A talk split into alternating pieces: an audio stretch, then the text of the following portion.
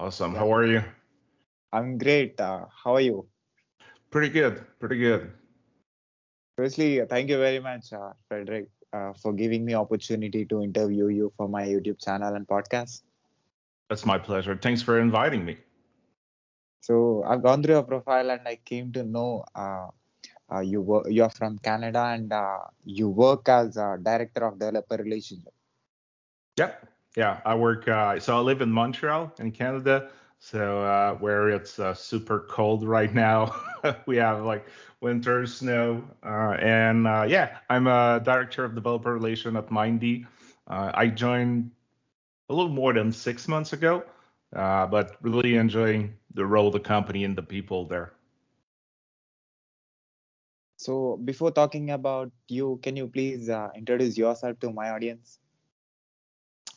Yeah. So, uh, yeah, but sorry, you asked about Mindee, like where I work or. Yeah, uh, okay. you're, you're, you're originally from Canada or. Yes, yes, yes. I'm really, uh, originally from Canada, always live in Montreal. Uh, French is my first language uh, and English is the is the second one. I'm part of the east of Canada, Quebec, where uh, people usually speak French. So. Uh... Uh, you are into technology from last uh, last uh, so so long time. yeah, yeah, I'm old now. I'm I'm starting to to be old. Uh, I've been in tech for about twenty years. I started my career. Um, the first ten years, I was a software developer. Uh, did a little bit of architecture, working a little bit with customers, but I would say uh, not managing projects a little bit, or, or, or like being like kind of like techs. Uh, tech lead on some technology, but I would say ninety percent, ninety-five percent of my time were uh, as a software developer. So I was coding, creating application, and uh, at some point in my career, I realized that I was part of the, I don't know, five percent of developer or social extrovert and know how to talk to real human. So I move in uh, the developer relations side of things, which is still a technical role, but uh, it's also a lot of like a social role and really about creating relationship with people. So for the last ten years, I've been having a role like technical evangelist, developer advocate, uh, now director of developer relation, which is basically part of what I was doing before, plus managing people and also thinking about like, you know, the big pictures and how we do developer relationship uh, at, at Mindee. Uh, so you started uh, in uh, one, two, three certifications. Yeah, yeah, that was uh, that was my first job as a developer. Uh, funny enough, when um, I was looking for an internship after I've done a course of, uh, it was about one year. It was uh, in Quebec, it's the equivalent of a college degree, but only uh, I only had courses about technology, like software programming technology, and it was about a year. But to be able to get my certificate, I needed to do an internship. And uh, they were one of the places where doing, uh, they were looking for a Java developer. And twenty years ago, Java was like the technology that I really loved, and I was loving uh, oriented object programming. And I was like, I really want to do that. But I was pretty sure that the company was offering kind of like, you know, uh, software developer certification. But actually, it was a company that was building a product for the welding industry. So I worked there for five years. Uh, that was pretty cool. I did some Java. I learned new technology. Uh, it was really great people I worked with. But what was nice is that by being a software developer, I also learned about a different industry that I know nothing about. So I created uh, an online application to help uh, people design the specification. You know, when you weld something, Uh, maybe not a table, maybe maybe they don't go that crazy for small items, but like if you weld uh, an overpass somewhere, you need to be sure that it's solid and you need to define which type of metal you're going to use, how many time you're going to weld uh, the different pieces so they stick together, so they can take the pressure. So I, I designed, I created an application so it's easier for uh, welder uh, engineers or engineers working in the welding industry to to add a notation and create that specification. But I also work on uh, a welder simulator, which was pretty cool. You know, you were like having a real welding gun, but with like Google, kind of like the equivalent of like like the, the Google um, like classes right now, and we're welding. And uh, yeah, that was pretty cool. That was a great uh, first experience as a developer. Uh, you like you said uh, you you worked as project lead and software developer and Java lead software developer.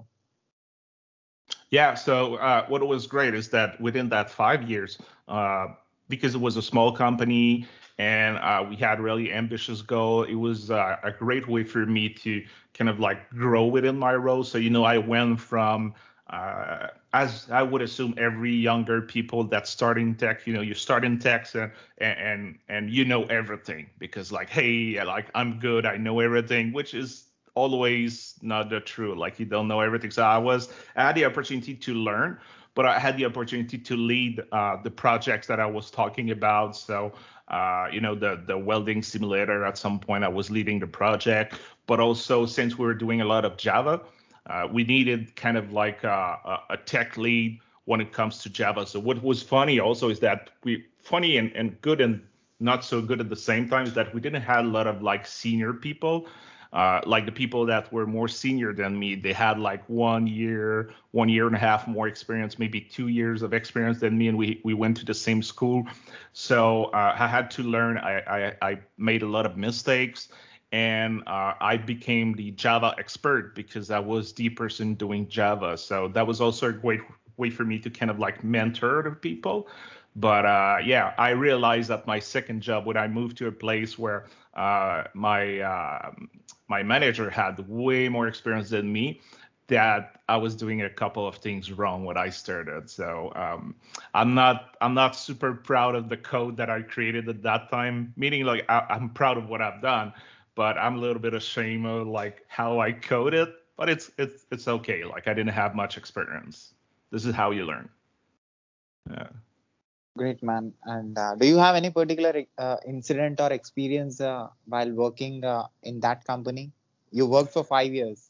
I worked there for five years. Uh, you know, I, I learned some of the things uh, that the developers shouldn't do either by myself or by seeing the experience from, from my colleague. Uh, you know, we were doing a lot of things in production directly, uh, which was a mistake, which like a lot of people don't do anymore because now we have like more streamlined processes with with like the coming of DevOps and things like that.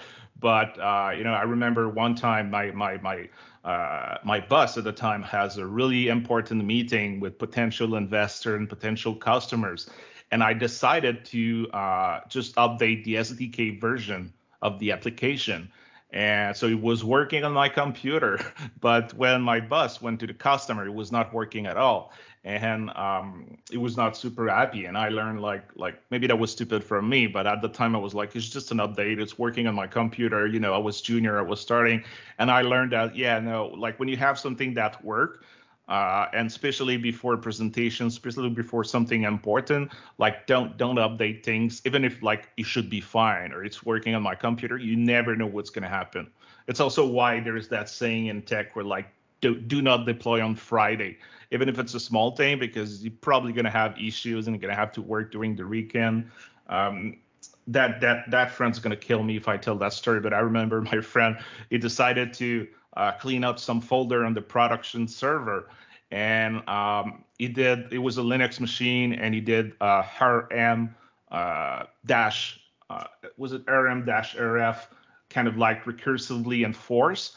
But when he went to copy the path of the folder he wanted to remove and the folder and the subfolder, it just copied a slash.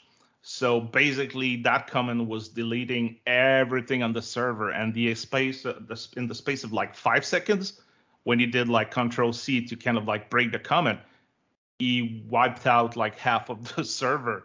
And this is where I realized that back, backup strategy were not that good and that we should like do things on the dev server before doing things in production. But we're all junior people, we're all learning, but those are kind of like hard lessons to learn, and, and you don't do those mistakes after again. Yeah. And uh, you worked as a senior software developer in ibi Solutions full-time for two years.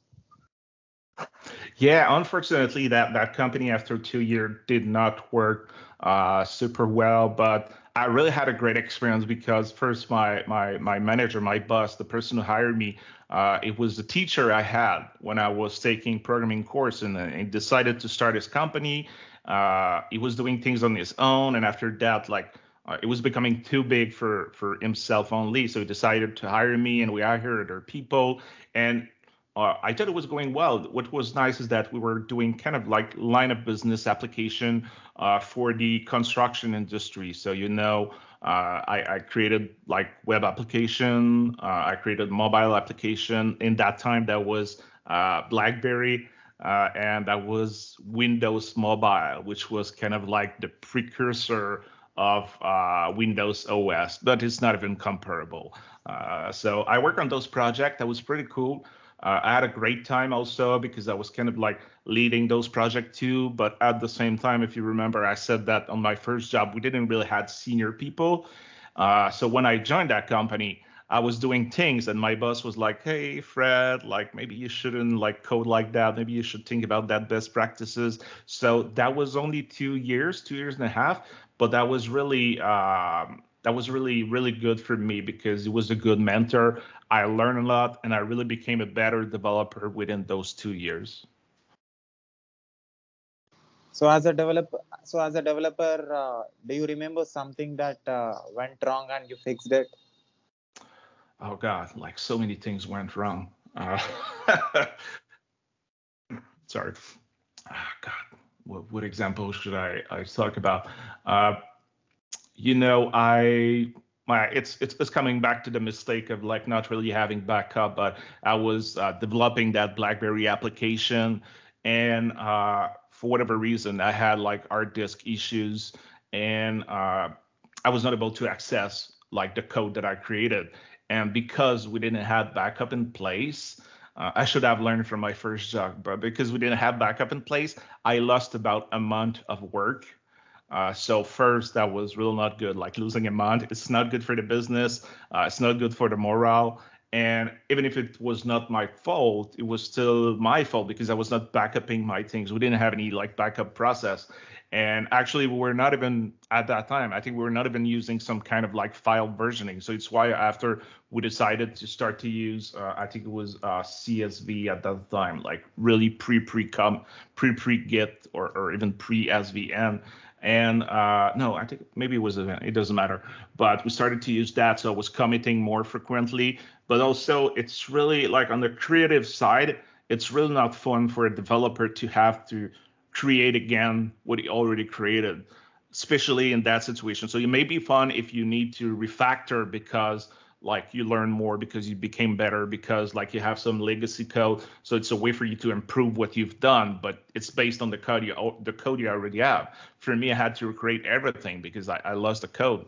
Um, the other thing is that, yeah, that, that thing was, was, uh, was good too. Like, I don't think I was super good at testing.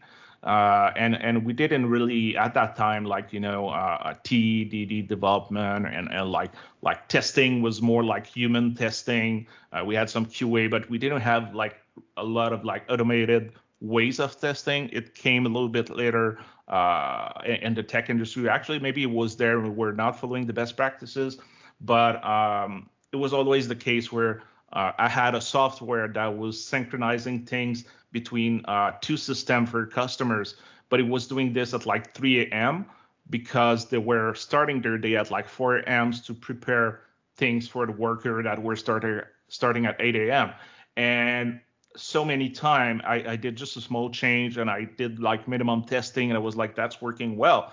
And they were calling me at three A M I was like, Fred, there is an issue. Um, because I didn't test well, they were not able to do their job. So that was not a good time in my life because I, I like nobody likes to be waking up at that time, especially when there is a mistake. So you're kind of like not awake and you need to check the code and understand what's happening while they're waiting for you.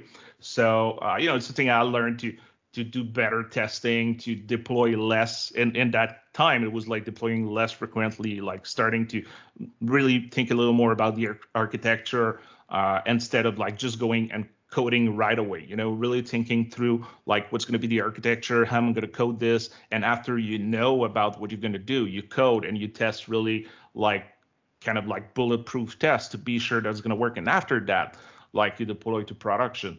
But what's what's funny now, I'm talking about those things. I'm real. I'm realizing that those can still be issues in, in twenty twenty-two.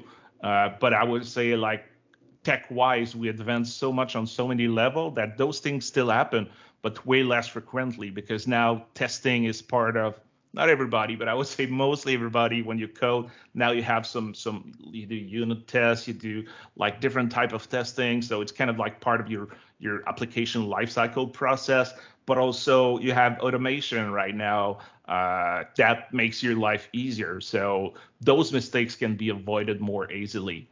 But yeah, it, it, like I'm not ashamed of like all the mistakes I've done, because this is how you learn. And, you know, I was I was I was junior, I was starting, but it's a great learning process. You need to make mistakes to to learn things. No.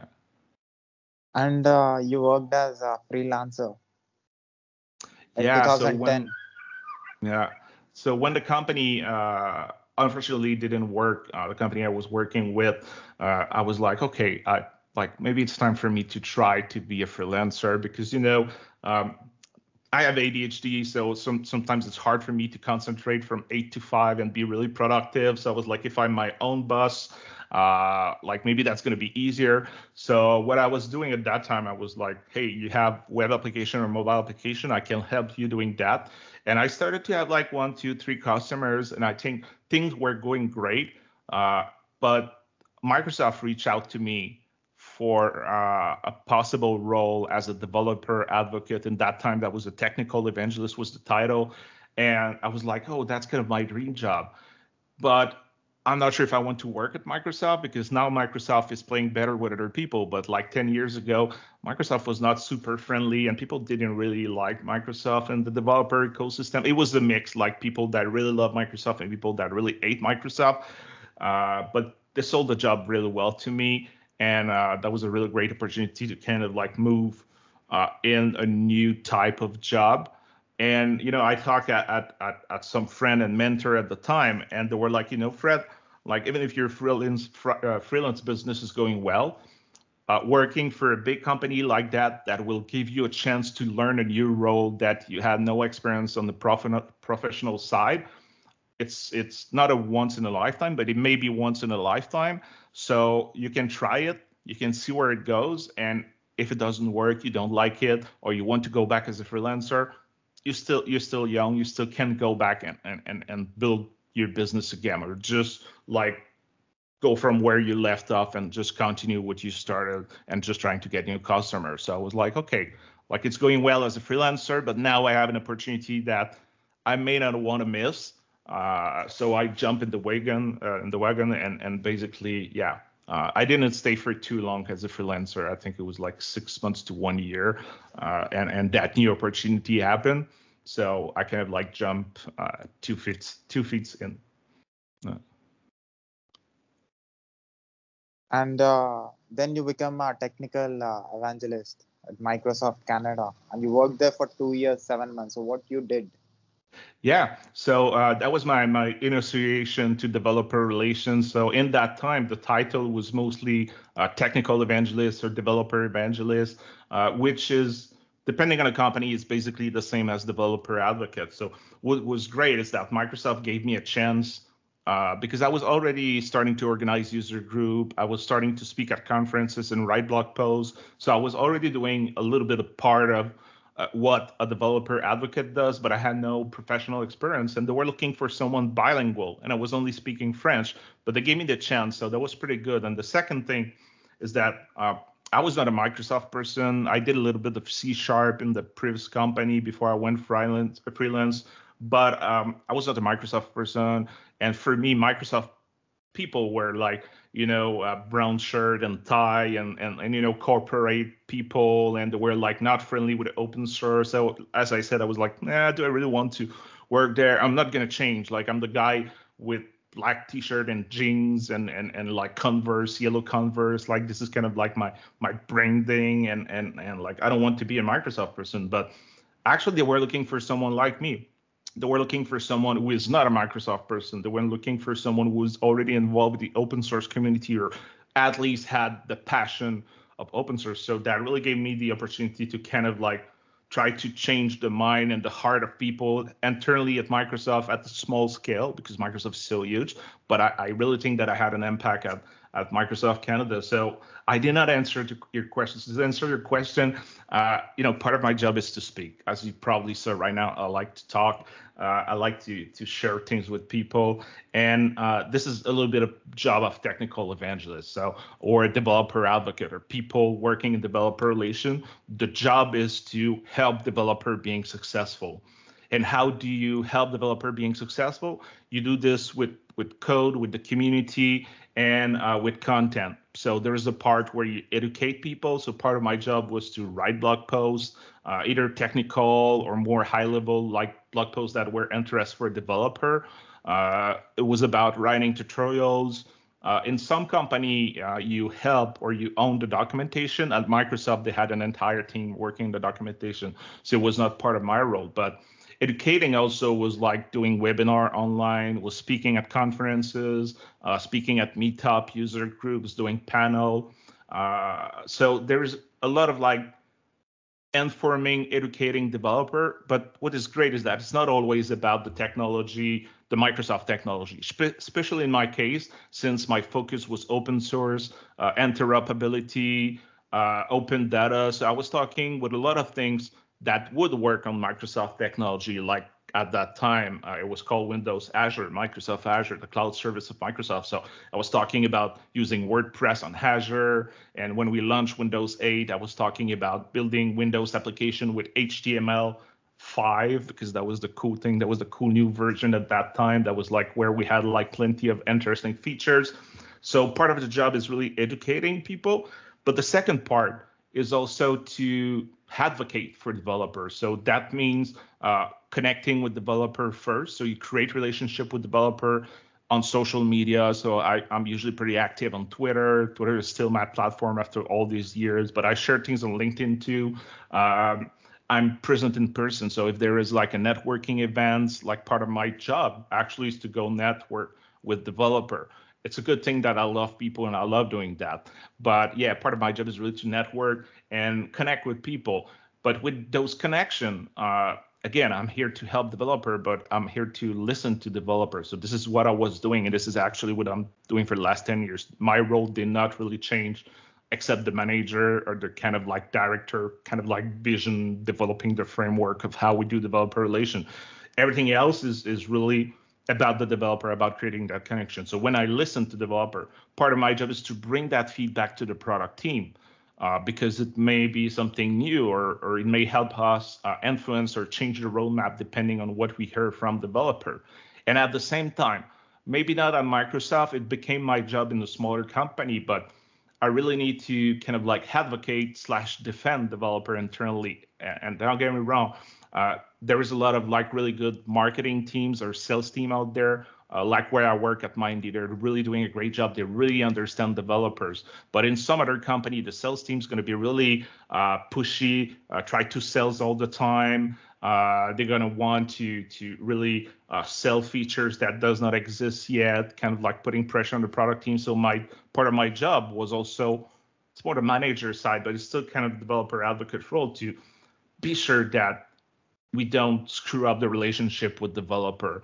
And, and if I think about marketing, uh, there's a lot of great marketing teams out there, but there's teams that are doing more traditional marketing, if I could say, and, and they would like to email everyone and every developers. And I'm like, yeah, no, like we don't like that. Like nobody, I don't think nobody likes cold email or being subscribed to newsletter uh, that uh, that they did not subscribe to. But developer were even more anti, like like. newsletter. We don't like to be sold things. Uh, we like to try. We like to go to your own rhythm. So part of my job, again, I'm I'm I'm deviating for the question. It was not a Microsoft. It happened a little bit later, but it's all. I think it's also part of like a developer advocate role. So what was great at Microsoft is that my territory was all Canada, and I had the chance to connect with developer outside of my own city, outside of Montreal. I had the chance to work with open source influencers, people that were building really cool project, and also connect a little more with the Microsoft specific community. Even if it's not my main focus, I I was involved with different Microsoft community, which was a, which was a new community for me. But at the end of the day, they were developers. So that was a really good experience. I learned a lot about how to do that job on a professional level. And uh, yeah, that, that was that was a really great experience. And uh, you worked as senior technical evangelist at uh, Mozilla Corporation for one year, six months in yeah. uh, two thousand thirteen. Yeah. So what what you probably seen right now, if you if you're listening listening since the beginning, is that I changed job a little bit too often for my own good. Uh, Mozilla was was awesome. That was a really great experience because uh, you know I was I'm I'm pragmatic when it comes to technology, but I'm more on the open source uh, type side of things. And uh, being at Mozilla, uh, that was working for the open web, that was developing open source software. Uh, even if, if Firefox was losing share a little bit, what was interesting is that they hired me and actually two, two, yeah, two other developer advocates at the same time because they were uh, creating that that O S called Firefox O S uh, that you may have heard um, because you're in India. Uh, that was a little more popular in India. That was a little more popular uh, in in some places in Europe. That was not really uh, an O S for. I would say North America, that was mostly for a little more developed country to offer really uh, two things, like a, a really affordable device, so the devices were really cheap, and uh, offer an alternative to Android uh, in a sense that like, yeah, that that's a different O S that is not, uh, even if it's open source, it was not controlled by Google. Uh, and you were able to create application using H T M L, C S S, and JavaScript, which was uh, really awesome for web developer that don't really want to learn Java to build like Android application or don't want to learn, at that time that was Objective-C uh, to create iOS application. And we started to see framework that give you the opportunity to build on different platform at the same time, but uh, it was still kind of new. So Firefox O S was really nice. Unfortunately, the uh, the project didn't work that much because it was really complicated. Like when you have that O S, you need to be sure that you work with uh, telecom companies. So your phone is is uh, like is sold in different different like um, store of those telecommunication company, and you want to be sure that they are supporting your phone if there is anything. So that was a new territory for Mozilla. Um, they were not used also to do that kind of business, but also uh, a lot of things needed to be done in closed door.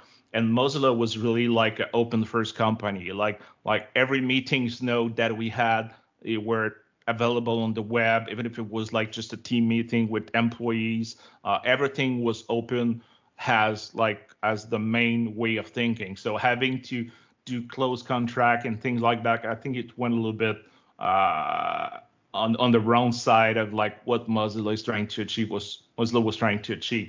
But that was a great experience because also uh, I work with uh, really great people that have a lot of experience. Like uh, he's, he's gonna laugh because I'm I'm praising him right now. But Christian Ullman uh, was on my team, and I learned because he was doing that job for a long time. Uh, I also made friends there, and the Mozilla community was awesome. Like not that the Microsoft community was not, but the Mozilla community were even stronger in the sense that they were not working for a for-profit company. They were they were doing things to advance the web. They were doing things to make the webs available for more people. So the people in the community were next level passionate from other communities I've seen at other companies. And they were just nice people because they were doing this for fun. They were doing this because it was the right thing to do. So that was a really good two years and a half. Uh, unfortunately, uh, for different reasons, it didn't end well. So all the team resigned within a month uh, for different reasons. But um, yeah, and, and Mozilla is still still going in some direction. Uh, I think it's it's not it's not a company or an organization as popular as it used to, but I think that there's still probably opportunity for them to to help the web go in the right direction and and, and prevent the web to become a prior proprietary. proprietary, I don't know why I struggle with that word, but to have the web that is not that open. No. I got you. And uh, you worked again as a freelancer in two thousand fifteen.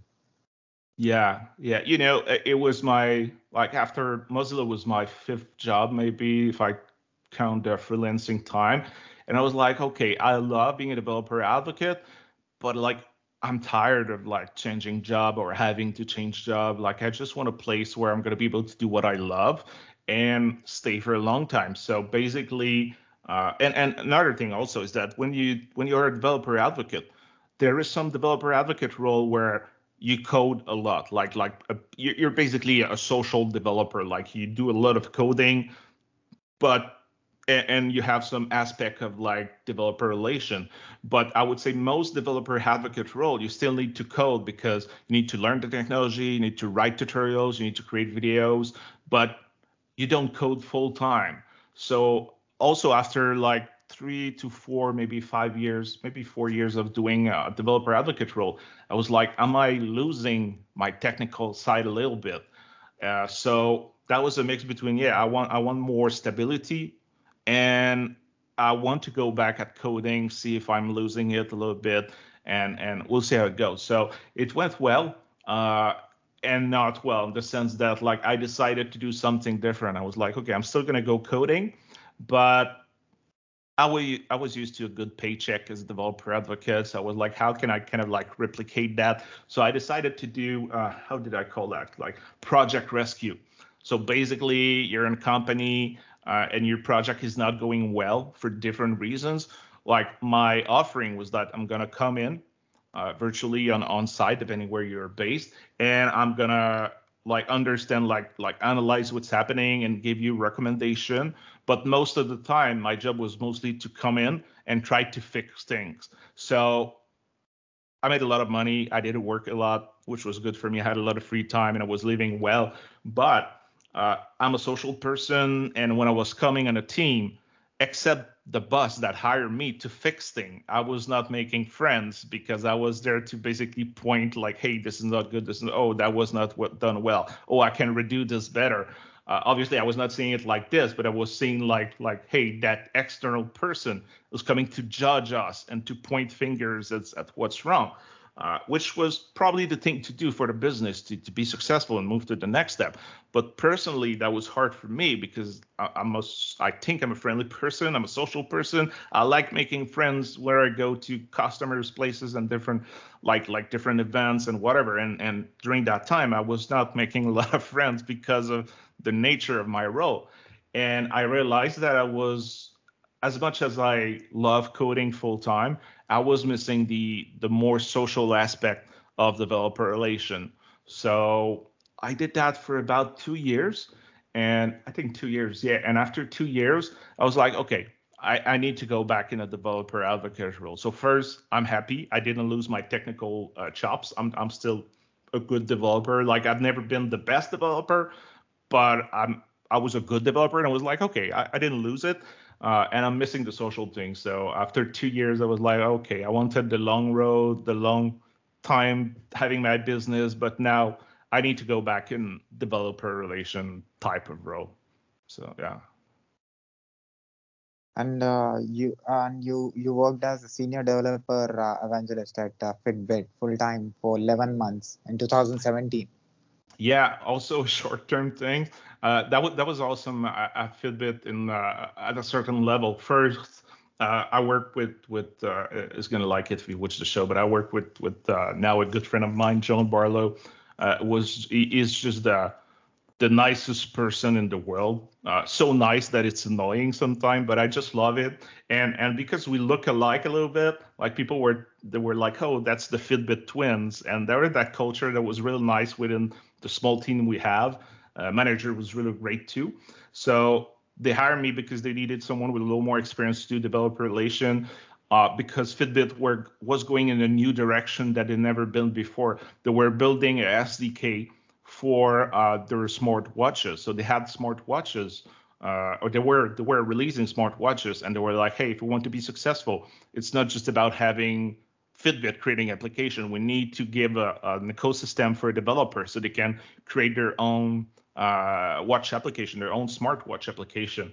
So they were creating an S D K that gave you the opportunity to create uh application for the smartwatch using H T M L, uh, JavaScript, and S V G, not C S S.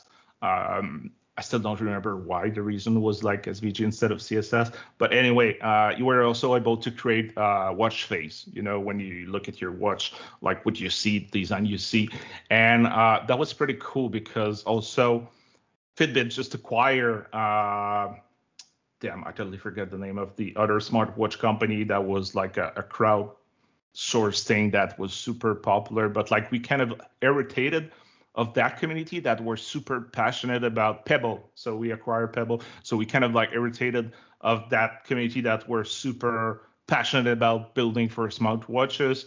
That were a little bit sad because Fitbit took a different direction than Pebble, but they were still, most of them, they were still in and just happy to be able to create or port their Pebble application or watch face to the Fitbit ecosystem. So we were not starting from scratch, but yeah, it was a great experience.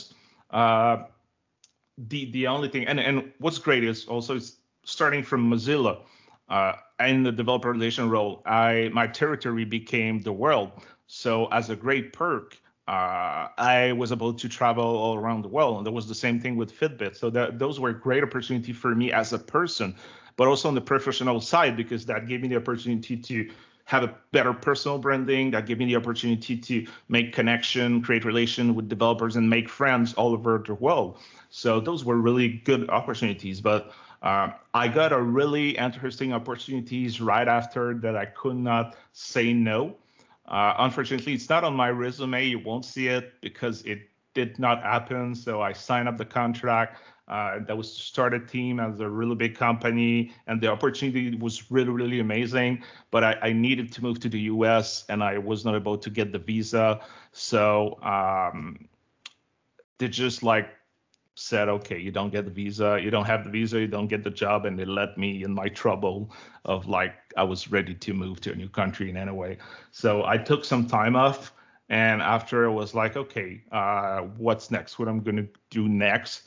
And uh, I was like, I still love developer relations. So uh, I applied for uh, the role at, uh, I think it was N P M after. Yeah. Yeah, uh, you worked again as a senior uh, developer uh, advocate at N P M. N P M, like like if you follow me on Twitter, if you if you were following me on Twitter, you were following me on Twitter in that time. Uh, you've seen that in, it didn't go well at all. Uh, first, I was super excited to work at N P M because uh, it's N P M. I mean, like every JavaScript developer used N P M, even if you use Yarn uh, as, as your, your package manager, Yarn is using the N P M server behind you. You just like like everything works with N P M, but I was like, N P M is so huge. I can have such a huge impact to foster that community that they already have. But uh, that was like my manager, was, she was awesome. Uh, my team were awesome. That was a really diverse company, which I really loved. They were based in Oakland. Uh, that was a really great opportunity. And I was starting to kind of like uh, go for the low-hanging fruits or the small tasks that we really need to do at the beginning. But at the same time, I was starting to define what would that mean to do developer relation at N P M? Like, what do we need to do? Like, we don't really have to build a community because there is already a huge community of developer, but maybe we need to to bring the developer in one place so there is a real sense of community. And like that was that was really really interesting. But uh, they had some some some like uh, I, I I won't I won't give too much detail anyway. I published a lot of things on Twitter about that at that time to. to let people know that like the company was probably a little bit toxic, actually a, a lot toxic in the higher up management, which was uh, worrying me a lot. Like first they fired me and uh, for a reason that when in the legal board in the U S, they call it the N L R B or N L B R, which is the National Legal Bureau Employer, something like that. Uh, so they did it wrong, but even more than my own job, which is, is not fun losing a job because you lose your paycheck, you lose the money. And, and I was so excited to work for N P M. I was worried about the N P M future because like, like so many developers need N P M to work and so many products are based on the fact that you can easily upgrade the dependencies and things like that. So it's why I was really vocal about the really bad experience I had. And I know some people were not happy, but I, w- I was quite happy when I saw uh, Microsoft actually get up Uh, which is owned by Microsoft, like GitHub acquiring acquiring N P M, because I think they did a little bit of cleanup in their higher hub uh, management, and uh, now I think I think everything is, is like is in a better place, and there's more solidity in the company, and there is a better future. Like the future is not endangered by people that that are just like toxic. So that was not a good experience uh, in the end, but like the three months or four months I was there, I just met so many nice people and, and so many intelligent people. Like I remember uh, one of the two person that were working on the C L I Ms itself. I was like, they are so intelligent. Like, I, like I'm an okay developer, but I wouldn't be able to do what they're doing, because what they're doing is is used by millions of people, and it needs to be solid. Because the other thing with developers that we're really critique and we're really fast of of sharing the negative things or the negative experience. So uh, that was nice to work with with such a diverse group compared to their company where it's always like just white men like me, and uh, also like having that that intelligent and that brilliant people to work with. So I did not regret that. Also, even sorry, also if I I, I was there only for three months, uh, having N P M on your resume, it's it's still pretty cool. So uh, yeah. And uh, how was your experience as a senior developer advocate at DigitalOcean? That was pretty good too. Uh, I didn't stay for too long because my focus was not uh, was not totally exciting to me. Um, so I was basically focusing on startup, uh, which I like, but the way the startup program was working was not really a good fit for me. Uh, but my developer relations team was really great. The people I work with, also brilliant, really passionate people. It's just like how things were structured didn't totally fit for me. was totally not totally fit for me, but I really had a great time. I had the opportunity to mentor more uh, junior people that are doing very well right now. Uh, had the opportunity again to travel around the world, uh, meet a lot of founder and startup, which is always something exciting for me because uh, like usually founders, they're a little bit younger, uh, And and it's great for me becoming a little bit older to connect with a little bit of younger people. But also I really like, even if sometimes the, the startup ecosystem can be a little bit toxic, at the same time, seeing all those people that have a dream, that have an idea, and that give everything to make that idea successful, to raise money, to be the next Facebook or whatever, what's your, your dream company. It's quite it's quite interesting for me. Like for me, it's kind of like fuel me to see all those people passionate about uh, passionate about what they do and what they're building. And it's great for me to learn, like to listen to all those ideas. And part of my job was to to brainstorm with them different things, to help them with their architecture uh, of their application. And obviously, because I was working at DigitalOcean, which is a cloud offering, uh, the idea was to help them being successful on DigitalOcean. Uh, but what was great also is that, yes, we are a cloud offering. In theory, we compete against the three big giants like, like Google Cloud, A W S, uh, Microsoft Azure. But in practice, we don't, because we were way smaller. Uh, we didn't have all the product that they have. But what we were doing, we're doing it very well. And we were making it affordable. And this is why a lot of like startup and people were using us. So that was kind of like a sweet spot where I don't have to really compete with the giants because it's impossible for us to really compete with them. But at the same time, I can still steal some customer to them because our offering was different and maybe more suitable for other people. So yeah, I made I made a lot of good friends there. Uh, what was nice for me too is that the office was in New York, so that was a little less longer for me to go to the office because it's close to Montreal. It's like a one-hour, two-hour flight versus going to San Francisco is like a five to six-hour flight. Uh, so that was nice, and uh, yeah, I had a great time. But uh, I, at the same time, was like, okay, maybe the fit is not totally for me. Um, so yeah, yeah. Again, changed his job. Uh, went to where I am right now. I took some time off, and I went to uh, Mindee after where I am for the six months. And now, now I'm really looking for the long haul, like my goal. And I told them in the interview, like, you've seen my resume. It was never my goal to stay only one year in the place, but there's a lot of opportunity right there. I'm a big fan of like, you need to be happy when you go to work on the Monday. Obviously, it doesn't mean that you don't want to have a three or four days weekend. Like, like you would like more holidays, more time off. But like, if you go like really like sad or too stressed on a Monday to go to work, you may not be in the right job. And I have privilege enough that I have the chance to, like, if it doesn't work, to change to a new job or go to a new job. So uh, yeah, I was in the interview process with Mindee, and I was like, you know what? Like, I want to stay at a minimum five years, but for me to stay at a minimum five years, I would like to be in a place where you understand a little bit of developer relations, so I don't have to spend too much time educating internally or fighting to have resources, which is great on Mindee because, like, the founder, there are four founders, and they understand at least the high level of developer relationship, uh, developer relation. They understand why it's important. So it's not just like, oh, we should have this because it's a cool new thing. It's like, no, we have a developer product that is targeted for developer, that is made for developer by developer. So we need someone to handle, handle the relationship with developer.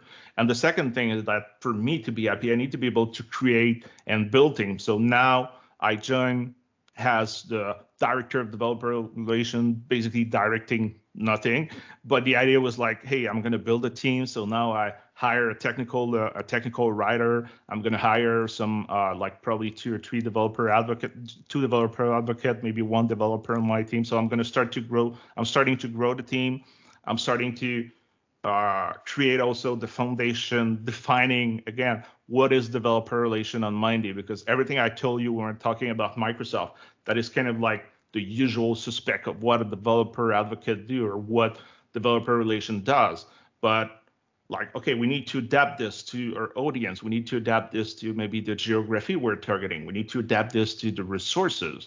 And we need to define this based on, in my case, my experience and, and my, my, if I can say, I don't like that word, but expertise in developer relation, because I've been doing this for ten years. So it's really like trying to put my vision of what is developer relation and how we can help Mindee being successful while being respectful about Uh, what is developer relation and, and what a good developer relation team should do. So now I'm kind of like creating that. I'm kind of like building that. Uh, there is a lot of things to do uh, because, you know, the company, the company is three years old, I think, uh, about three years old. Uh, and we have a solid product. But on the side of like the developer relation, there is a lot of things to do. Like I'm starting to create the community. Uh, so now we have a Slack community. So I'm starting to slowly gather people there and have a sense of belong, uh, belong, uh, belonging to uh, being part of that community. Uh, like we are starting to have a content program where everybody at the business will start to write content. So we have great content that educate developers, not just about the Mindee product, but like everything that makes sense for them. So there is a lot of things on the plate. Uh, my days are not boring. My days are full, but we have a good work-life balance. And the culture is super important too for me, but also for the business. So uh, it's a, we'll see how it goes in six months, but I would say so far so good. Like I think it's going well. Uh, what is great with Mindee too is that we raised a Series A uh, not too long ago, uh, fourteen millions. And um, I firmly believe that we, we won't fail. So maybe we won't be the next Facebook. I always say Facebook, even if I don't really like Facebook as a company, but like maybe we, we won't be that successful, but I know we're going to be successful. So it's a great feeling also to be in a place where you have things to build, people understand what you do, you work with great people, some became friends, like most of them became friends. There, there's a great culture, but also I work with talented people. And a benefit for me is that now we're starting to hire a little more uh, older slash senior people, but uh, the company is is really young, and it's great for a whole fart like me to work with young people. Uh, I'm not that old, but I'm like, I'm starting to be old in tech because I work with a lot of like twenty something years old, and like I'm forty, actually turning forty next week or you know, week and a half, whatever. So I'm starting to be like old in tech because I've been there for like twenty years. So it's great to have younger minds that are super brilliant, that challenge me on concept that like may have changed or, or, or doesn't mean that I think something works like this, that is the only truth. So it's really a great place for me to kind of like continue to being challenged while creating and building things. So development, software development is completely different from uh, uh, being a director for de developer relations. So uh, what is the difference that you observed? Be between software developer and, and uh, uh, being a director of uh, Uh, the, the big difference is that I don't code full time anymore. You know, when I was a software developer, uh, I, I was coding full time. Like that was my job, creating software. Now I don't really create software. Like I can work on small projects. Uh, again, I need to code to either prepare uh, example for my talks, or I need to code to write tutorials or documentation, or uh, I need to, like part of my job may, may be to create a demo application that user A P I. So again, I still need to code, or I need to code uh, because I'm really, I'm a manual person. I need, like, if I want to learn a new technology, I need to code something. So in all those part of my job, I need, I need to be with the code. I need to, to, to create things with the code, but it's a small part of my job right now. And it may be different from other developer advocate uh in different companies. Like I know other developer advocate who code like eighty percent of their time, and the last ten to twenty percent is speaking at conferences, but on the code that they created. So as I said, they're kind of like developer with a with a portion of developer advocate, even if they have the developer advocate role. But most developer advocate, they don't really code full time. So there's that part. And between being a developer advocate and and like a director of developer advocate, which is a fancy title, is is part of my job now is it's not just doing individual contributor stuff, like everything I told you that I was like that a developer advocate should do. Now there is like the the big picture thinking, there is the managing people, uh, there's the hiring process, there is uh, being accountable also, like aligning your team goal, defining your team goal, but aligning your team goal with the, the goals of the company. And I think like where why we choose the director title is that I'm not just the manager. I'm not just like a team lead. I lead the department. If it is the department is only two people, but like having that title mean that I'm also part of other business decision or discussion that may not just impact my team and their role. So because I have like twenty years of experience, which doesn't make me better than other people. It's just make me twenty years more experience than someone who start. So I've seen really good things. I've seen bad things. I've done good things. I've done bad things. So the idea, and my team know it right now, I have an opinion about everything. And as as you saw, I talk a lot. It's the same thing on Slack. I write a lot on Slack. Uh, so I give my opinions on a lot of things, sometimes things that are not even related to to my job day to day, but it's just like, hey, maybe we should do it like that, or did we thought about this, or should we create that?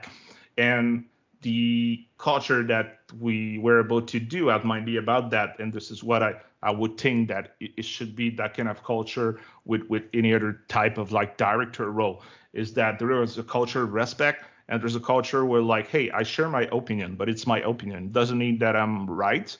Uh, it's always open for discussion. And if you don't agree, you don't agree. It's fine. So there is that kind of respect where it's fine. Share your opinion, be part of some discussion, and uh, we may take it in consideration or no. But it's always done, and in my case, it's always done with the goal that like, hey, I've seen or experienced that. And oh, maybe we're like, maybe we can save some mistakes, or maybe we can do something a little bit better for X Y Z reason. And my goal is always to like, I want to help the company grow and goes in the right direction. I want to uh, help the other teams or the other people in the team to like be more successful, or, or go in a better direction with some decision. But again, doesn't mean that I'm right all the time, but that's kind of like that, that, my vision of like being in the, the fancy like director title. Uh, so obviously, since we're small and I have a small team, I do a lot of like day-to-day stuff as a developer advocate, but the more the team's gonna grow, I think the less I'm gonna do I C stuff, and the more I'm gonna be more on the manager side, more like thinking big pictures. And basically my job will continue to help be, uh, people being successful, but now that's gonna be my team. Like I'm gonna help my team be successful. I'm gonna remove roadblock for my team. I'm going to empower my team to be able to do their job, uh, which I think is, is is really important. Like you need to have a manager that supports you and that helps you to be successful. So uh, what is software uh, to the world? In this twenty years of experience, uh, you created software. So what software is doing to the world? The the software that I created? Uh, in general. Oh, in software. general. Oh, what's what's happening in the? Sorry, yeah. I'm not sure. Yeah, uh, you know what? Um, maybe twenty years ago, and even twenty years ago, I would say software were everywhere, but even more today. Uh, like like, what's interesting with software is that even if you're not a technical person, you use software in in, in different fashion. Like like there is there is software in your car. Uh, like there is software in your brewing machine or coffee machine. Like the software is everywhere. So technology is is is, is really rare. So it's really important uh, for people to. I think it's important for people to just understand that. Uh, but it's also why developers are such in a good place right now, because we need developers for everything and anything. And so, yeah, I'm not sure if I'm answering the question, but for me, it's like it's an important piece of, of who we are right now. Uh, not always in a positive way. There is some technology that that that lower attention to things, or, or there are technology that make us, um, what's the word, like dependent on the technology, or technology that that put us in in, in a vulnerable position, or code security issues. Uh, thinking about some IoT device, which I'm not against. I have plenty of IoT device, but it means that if a hacker wants, he can open the door at my home because my lock is connected to the internet. Uh, so there is pro and cons. I think I think we depend a lot on technology, but people need to understand the implication of that, the possible limit of that, the possible uh, security issue of that, but also the benefits of, of having softwares in, in, in basically every part of our life. So what Mindee is doing?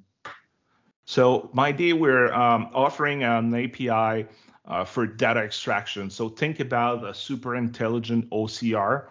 Uh, and you use, we have two type of, of, of A P I. So we have what we call the off-the-shelf A P I, where uh, we have invoice, we have receipt, we have a passport A P I. Uh, we have some other A P I that are specific to Europe because we have a lot of customer base there. And also because we're a French-based company, like the head office is in Paris. Uh, we are opening a U S office in, in the coming days or weeks uh, soon, but it's a French-based company. So what's happening is that you, like as a developer, uh, you will often be in a situation when you receive document and information and you need to extract that information. But you may not need all the information in the document. You need to find specific things. So with the what we call the off-the-shelf A P I, I send an invoice, no matter the, the type or the template of the invoice, I send this to an A P I, either using the S D K that we have, either using the A P I, uh, the REST A P I directly, or you can even use our web platform to do that if you're not a technical person, but the product is really for a developer. And you send your document, and you get the exact information you're looking for.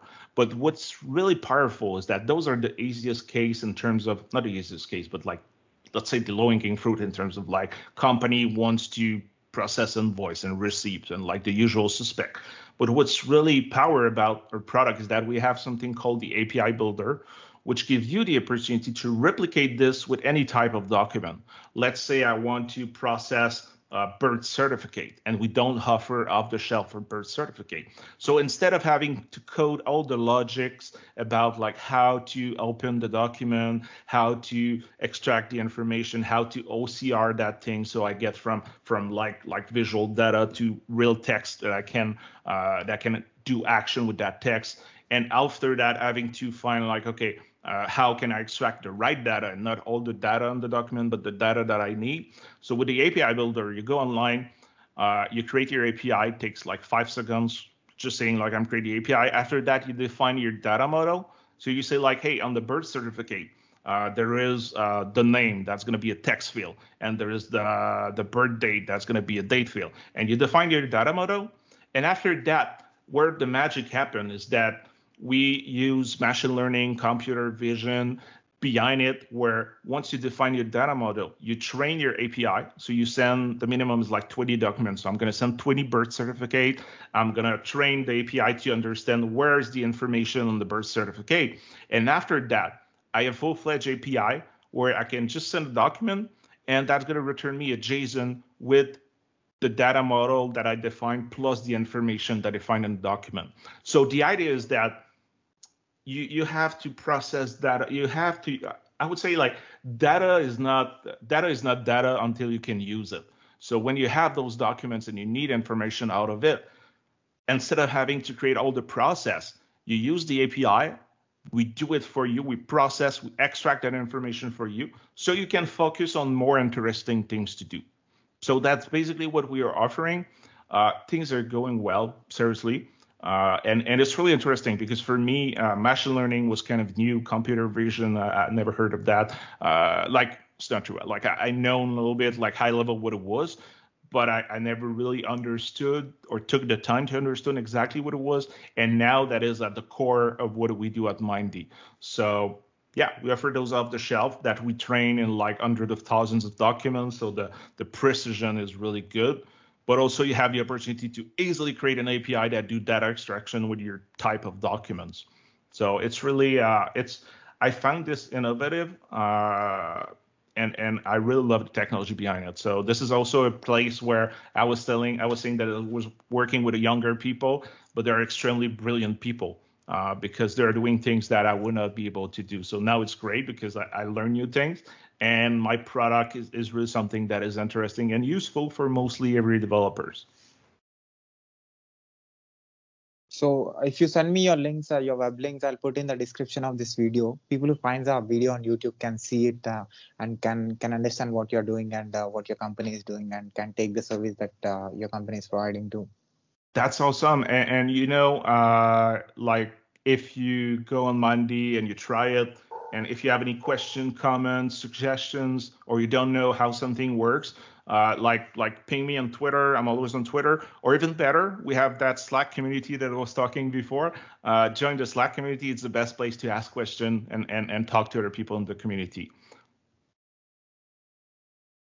So as a, as a, as a director of uh, developer relations and as a person who is into technology from last twenty years, so uh, as an observer, what do you say about my work? Have you seen any videos of mine on YouTube?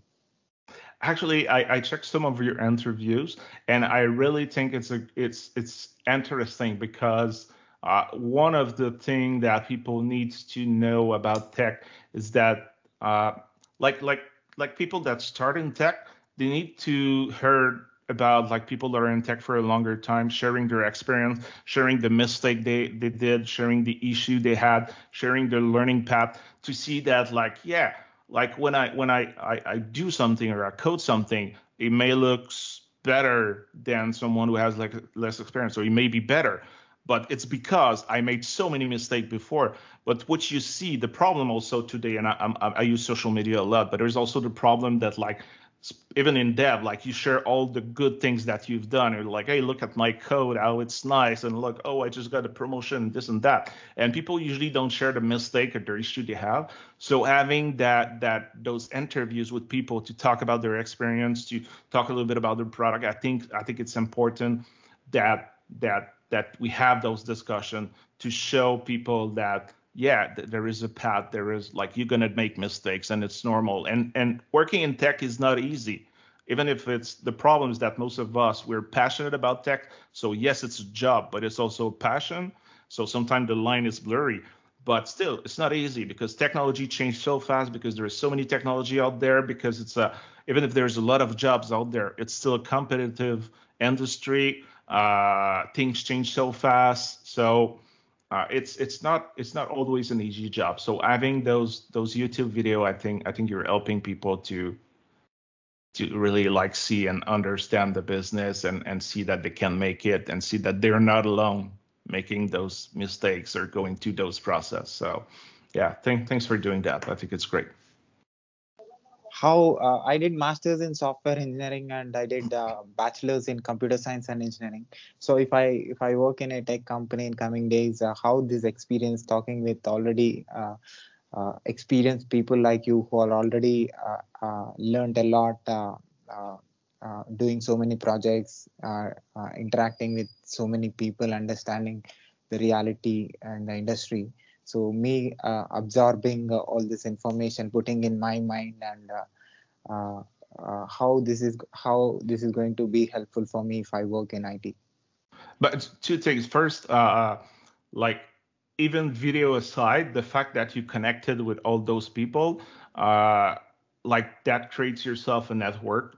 Uh, and a network is important. Uh, it doesn't give it, it doesn't get you a job if you're not good at what you're doing, but it helps you to be in contact with the right person, to maybe connect directly with the hiring manager, or uh, put your resume on the top of the pile because, like, you know someone working at a company. So first, just a network without even the information is like, that's a good thing to do. Uh, developer are, are usually, and it's it's a stereotype, but it's still true. Like developer, we're usually a little more shy, a little more introvert. So so sometimes we don't network as much, or we don't connect as much with people. But I really think it's important. The second thing is that it really helps your personal branding. Again, outside of the information alone, like you're that person doing the podcast, you're that person doing the interview, uh, you're being out there, so your name circulates on YouTube, and and and your podcast is going to get always more popular because you do more, you get more visibility, you get new people that are going to share your podcast, uh, like under social media, like as an example. And it's not personal, but I did not know you before you contacted me because there's, it's not personal. There's so many video out there. Uh, and now I know you. I'm like, oh yeah, I'm going to check video once in a while. And when you're going to publish this one, I'm going to publish it in my social media and probably Mindee, which is I'm owning, I'm, I'm managing the account on Mindee, but we're probably going to publish it also because it's one of our own being on those video, it's me.